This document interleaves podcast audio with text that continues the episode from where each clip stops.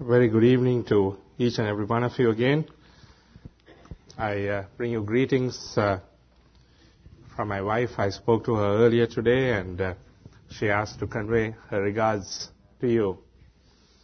Must thank you all as an assembly again for the last uh, two or three weeks that I've been here, for the wonderful warm fellowship that um, I have enjoyed here. Um, Adel and the rest of you as a family have uh, treated me very kindly, and uh, um, even the first week while I was here, many of you called on a daily basis to inquire after my health, and uh, there wasn't virtually a free evening or a meal that I didn't go uh, empty-handed because somebody had an invitation. And uh, such kind of love you don't find except in the family of God. Uh, so I thank you for your hospitality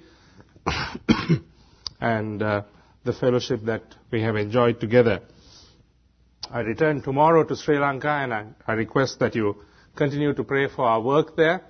Um, many of you have written during the last year or sent cards, and we encourage, uh, we very much appreciate your encouraging words to us. So uh, please continue to keep the cards and letters coming. Sometimes uh, it takes a while for us to reply because I think the address on the list here, Um, the mail, uh, my mail goes to our home in France, so it takes a while to get to us, get redirected to Sri Lanka, and then we reply.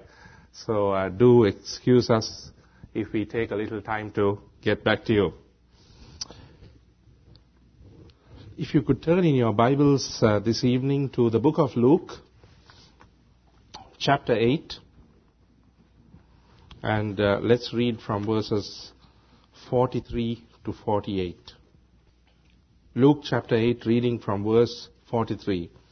And a woman having an issue of blood twelve years, which had spent all her living upon physicians, neither could be healed of any, came behind him and touched the border of his garment, and immediately her issue of blood staunched. And Jesus said, "Who touched me?" When all denied, Peter and they that were with him said, "Master, the multitude throng thee and press thee, and sayest thou, Who touched me?" And Jesus said, "Somebody had touched me, for I perceived that virtue is gone out of me."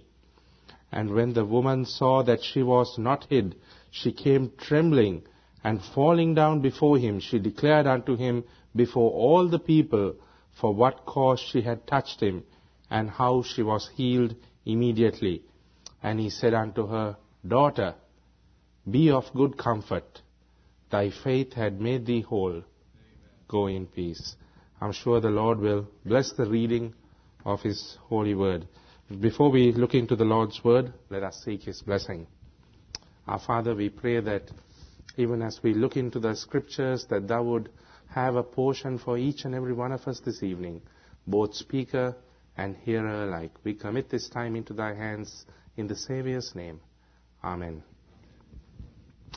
So we have here a very famous portion of Scripture. Uh, many songs, stories, uh, uh, sermons have been given on this portion. And uh, there are many uh, points that we can turn, take out of this uh, wonderful uh, incident. And this is a story of a woman who is in great trouble. She's in um, a state of desperation. Uh, she's uh, facing um, uh, an incurable disease. And many of us and the world today is also afflicted with an incurable disease, which is sin. All of us face this problem. And this is a story of her desperation, how she was determined, and how she found deliverance Uh, through our Savior. And the whole uh, problem that she faces is right there in verse forty-three. The first verse that we read, uh, the whole problem is there in one verse. And the woman having an issue of blood twelve years, which had spent all her living upon physicians, neither could be healed of any. She had an incurable disease. She had spent all her money and time on doctors, on physicians. And she was ceremonially unclean. You see, for twelve years, she had this problem of menstrual bleeding. And she was getting weaker and weaker day by day. And she had gone from one doctor to another. The book of Mark, the same story, tells us that she went to many different physicians to try and heal her. But each of these physicians couldn't heal her, and her position was getting deeper and deeper in distress. And the whole story, we see that no mention is made of her husband, for example. If, even if she had one, her family and her husband would probably have been driven away. Because why? Because there was a serious situation in her life. There was a social stigma. In those days, if you were, you were a person who was ceremonially unclean if you did one of three things. That was, if you touched the dead, if you had menstrual bleeding, or if you had leprosy. If you had one of these three things, you were ostracized from society. Nobody would turn and look at you. Nobody would come close to you. And so she probably had no family. Even if she had a husband, uh, he would have left her and gone away. Uh, these days, you lose husbands and wives for simple things like burnt toast. They want to divorce each other. But in those days, it was much more serious issues when they put the family aside. And we see here in this book, Luke, who is a doctor, himself says that she had this incurable disease. The world could not heal her. She had come to a position of utter desperation. All her treatments that she had tried had failed her. If you look at Mark chapter five, verse twenty-six.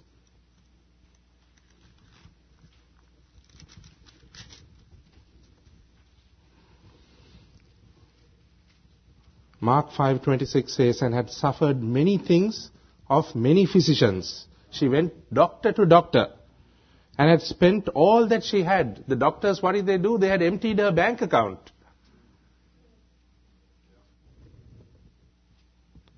And had nothing bettered, but rather grew worse. By going to man to solve the problem, she was going from step to step, worse to worse. She was physically desperate. Her health was gone. She was financially desperate. Her money was gone. And she was spiritually desperate. Because why? She couldn't enter the temple because she had been ostracized from society. So she couldn't worship God. And that is a situation that many people find themselves in today. This sin, we don't have to have the same problem that she had, but the problem that we face today is sin. It sets us aside from God. It sets us aside from our Savior. And He wants us to get over that problem and come out to Him. So she had a problem, and in verse forty-four, uh, uh, we see that uh, she had realized that the problem could be solved by going to Christ. In those days, she would have heard about Jesus. Many people in those days were called Jesus. But she would have heard about the Jesus. Uh, and when she heard about the Lord Jesus, she made a decision in her mind. She had been to all these human beings. They couldn't solve her problem. So she decided to go to the only Lord and Savior whom she thought could heal her. It was a low point in her life. And she heard about the Lord Jesus, and she decided that He made a difference in her life. You see, the Bible says, faith cometh by hearing. When you hear something, and if you have faith and believe, Romans ten seventeen says, so then faith cometh by hearing, and hearing by the word. But true faith demands a response. We must do something about it. There is no point in having faith, but if you don't take action on it. But this lady decided that she would take action. In uh, the same story in the book of Matthew, chapter nine, verse twenty-one. It says, uh, for she said to herself, if I only may touch the hem of his garment, I shall be well. So she realized that by reaching out to the Savior, that she could be healed. And in order for her to act to her faith, she had to overcome many obstacles. She would have been physically weak. Uh, she would have probably had to drag herself out of bed to get herself to the place where the Savior was. She had to fight her way through the crowd. There were lots of people there, milling around the Savior and looking to see if he was doing miracles. And I believe he was just coming from the house of Jairus. And a lot of passers-by following on, a crowd thronging him. Uh, uh, you would have seen in the pictures of the Mardi Gras what a huge crowd can be. And it's difficult to work your way through the crowd to get to the place you want to go. And here, with all her physical weakness, she was willing to go to the Savior by going through that crowd. And the other obstacle that she would have had to face was not only the crowd, but the attitude of the disciples. They wanted to keep her away. They, they were questioning. And then also, she would have had to face the problem where, because of the social and religious stigma, um, she dare not touch Jesus because she would make him unclean as well. So she would have been frightened to go and touch the Savior. But yet, she knew that he was the answer to her problem. So what did she do?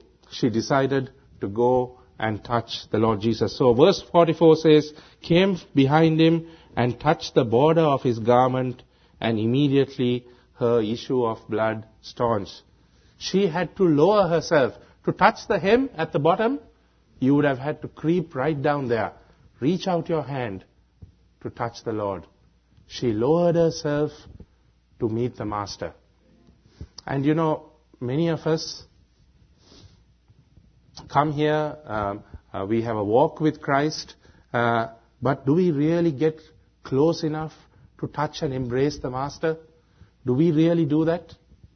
You know, we can come and listen Sunday after Sunday, week after week. We may come here, we feel his presence, but do we really grab out and hug him? This woman, she decided that she would do that. Whatever people were saying to try and block her, whatever the crowd, she was determined to go to her goal. And she did so. And if there is only one thing this evening, uh, don't let him pass you by without trying to reach him and touch him this evening, brothers and sisters. Whatever problem that you may be having in your life, uh, whatever sin or Um, it may be financial worries, medical worries, whatever you have, the Savior can make you well. But you must have that faith. You must have that faith, and you must want to have a life, lead a life that is pleasing to our Lord. And uh, faith, if you have that faith, if you reach out and touch him, and if he heals you, that faith cannot remain anonymous. He doesn't want you to take the faith and keep it to yourself. He wants you to be like Candace the other day. He wants you to tell it out. He wants you to witness it. You see, in verse forty-five, the Lord Jesus asks, who touched me? Now, he didn't ask that because he didn't know who it was. Why did he ask? Because he wanted her to confess it herself. And not because he wanted the glory, he wanted others to see what her faith had done. He wanted others to see. You see, he says in um, uh, verse forty-five, who touched me? And verse forty-six, I perceived that the virtue had gone out of me. He knew. The Savior knew. He knows all about us. You know, she may have come from behind at an angle which was, uh, you know, you, you can't see at certain points behind you. Uh, she may have figured it all out, and I'll just touch him with a finger. But the Savior knew her situation, and he knows your situation, whatever it is this evening. You know, others may not know you uh, I may not know you, only in your deepest heart, in your deepest soul, deep down inside, you would not, you would know really what your situation in life is. Uh, it's very easy to put on uh, a very good show and to say all the right things, but deep down in your heart, are you living a life that's pleasing to God? Only the Savior knows, and you know. And He knows, believe me, because He knew that this woman touched Him, and He knows all about you. There is no deceiving Him. And if we have sin in our life, we need to remove it. We need to get closer to Him. We need to reach out to Him, and He can put it all out of our life.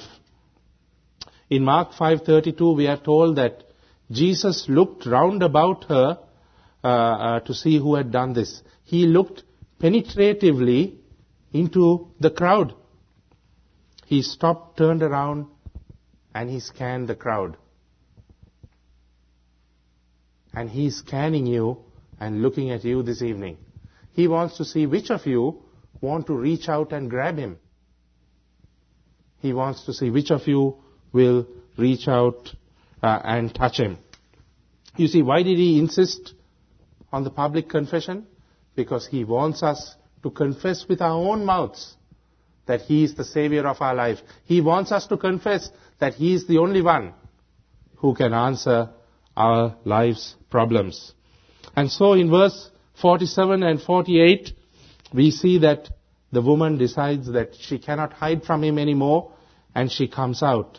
And she declares before all the people, it says, what cause, why she had touched Him, and how she was healed. And your faith, if you have it like this lady, will be rewarded, brothers and sisters. There is no question about it. Your faith will be rewarded if you have true faith that the Savior can save you, that the Savior can take care of all your needs. He will answer your prayers. And look at the um, expression in verse forty-eight. He said unto her, Daughter, be of good comfort. Thy faith had made thee whole. Do you know that this was the only person in the whole of Scripture that the Savior called daughter? Nobody else. What a great blessing. You know, her faith was so great that He addressed her as daughter. In spite of all the trouble that she had, all the people trying to stop her, the crowd, the weakness in her life, she knew that He was the answer to her life's problems. And she went after Him. And there may be others, just like the crowd was trying to block her, just as the disciples' attitude, there may be issues in your life that are stopping you from reaching the Master. But lay them aside, put them aside, because I can tell you that if you lay everything at His feet, He will take care of your needs. He will look after you. You see, there are ways in which we can come closer to God and reach out and touch Him. He may not be walking literally here. Uh, you may say to me, how can we reach out and touch Him? But there are ways in which you can do it. One thing is that you can touch Him by having an excellent prayer life. If you are in communion with God, you are reaching out and touching the Savior. You know, a prayerless Christian is a powerless Christian. There are many people who may go days without prayer, and you will feel the power leave you. If you want to stay close to God, and if you want to feel His power in your life, stay in contact with Him every moment of the day through prayer. That is a way of reaching out and touching Him. And then you can touch Him also by studying and meditating on God's Word. Second Timothy two fifteen says, Study to show thyself approved of God. He wants you to study His Word. He wants you to immerse yourself in His Word. That is how you can reach out and touch the Master and feel all those wonderful virtues of Him come into your life. You see, the Bible is a very relevant book for today. Even though it was written all those thousands of years ago, there is no book in the globe that matches the Bible. It has the answers to all of life's problems. There is no book that is more relevant than the Word of God. And if you want true, if you want to really reach out and touch the Savior, study the Word. And He will give you gems to apply to your life. Press through to Jesus. Pay no attention to the doubters that may put questions in your life or in your mind whether this is all true or not. If you have real faith, you can feel the benefits of a life with Christ. You see, Jesus said, "Who touched me?" And you notice, just after verse forty-five, when Jesus said, "Who touched me?" they all denied it, it says in Scripture. You know, touch can be translated as feeling.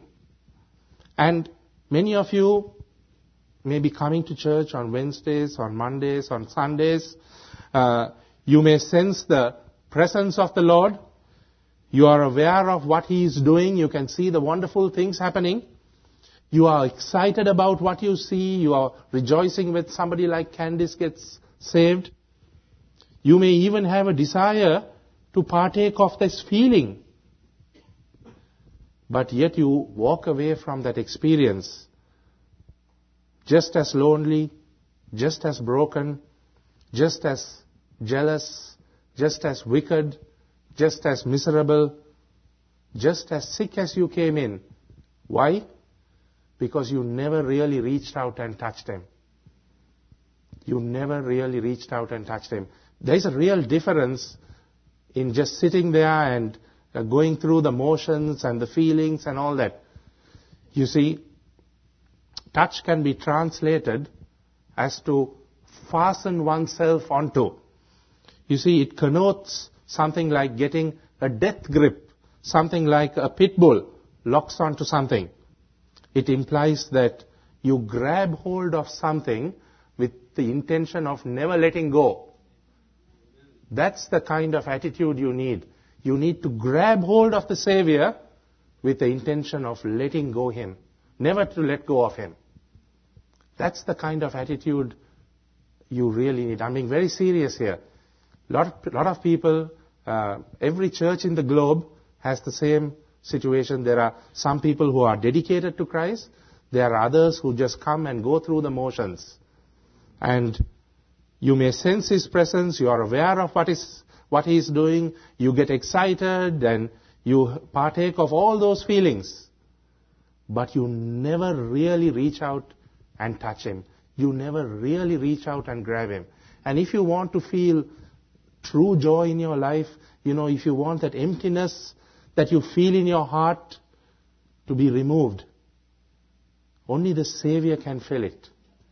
Only He can give you that perfect happiness, that happiness that, you know, those of us who have the Lord can really explain and understand.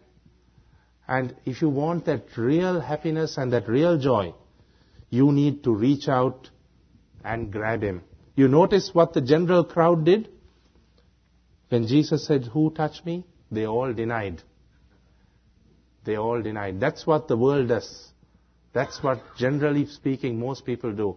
Few people reach out and lock onto Him and grab Him with both hands and say, "Savior, I want to lead the kind of life that is pleasing to You. I want to lead the kind of life that brings glory to Your name. I want to lead the kind of life that You will be proud of." Sure, you know, all these people who were in the crowd that day, they could say, "We were there. We were part of the crowd. We were all witnesses to what took place. We saw Jairus' daughter and we saw this woman with the issue of blood. We can testify as to what transpired." You could say, "It was a good service. The message really got me thinking." You know, but what separates the faces in the crowd from the woman with the issue of blood, what is it? The crowd saw Jesus as another option. They were following Him, looking at Him as somebody who could do miracles. She saw Jesus as her only option. Amen. There were no other options. The only option in your life should be the Lord Jesus Christ. I will finish with this. Second Chronicles sixteen nine says, "For the eyes of the Lord run to and fro throughout the whole earth to show himself strong on the behalf of those whose heart is perfect towards him." The eyes of the Lord is scanning the whole earth to and fro, looking for who will fasten onto him, who will reach out and grab him. Are you going to be one of those this evening, brothers and sisters? Or are you going to just let the moment pass you by? It was a nice message.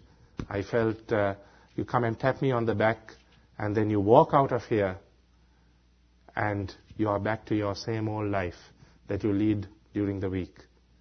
Or are you going to really take hold of him and lead a life that is pleasing to God? Lead a life that brings glory to his name. And are you going to be one of those bricks on which he builds his kingdom? You can decide. It's up to you. But I can tell you this from personal experience, that if you choose to grab hold of him and be used of him, it will fill your heart like nothing else in this world does. The pleasures of this world mean nothing.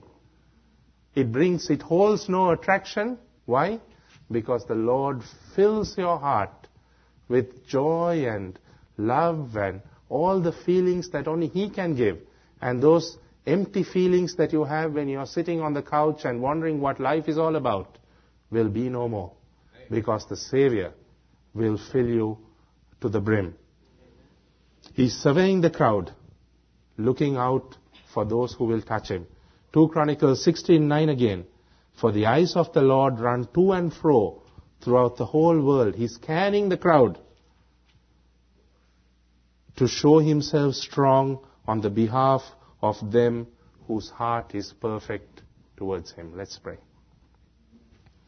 Our Father, we thank you for this uh, word that thou hast given us from thy scriptures, our Father. We thank you for this wonderful uh, woman, our Father, who, even though she was faced with utter desperation, the, the worst possible things that could happen to anybody possible, that she realized that you were the only one who could solve her problems, and that she came to you and you took her into your arms and called her daughter.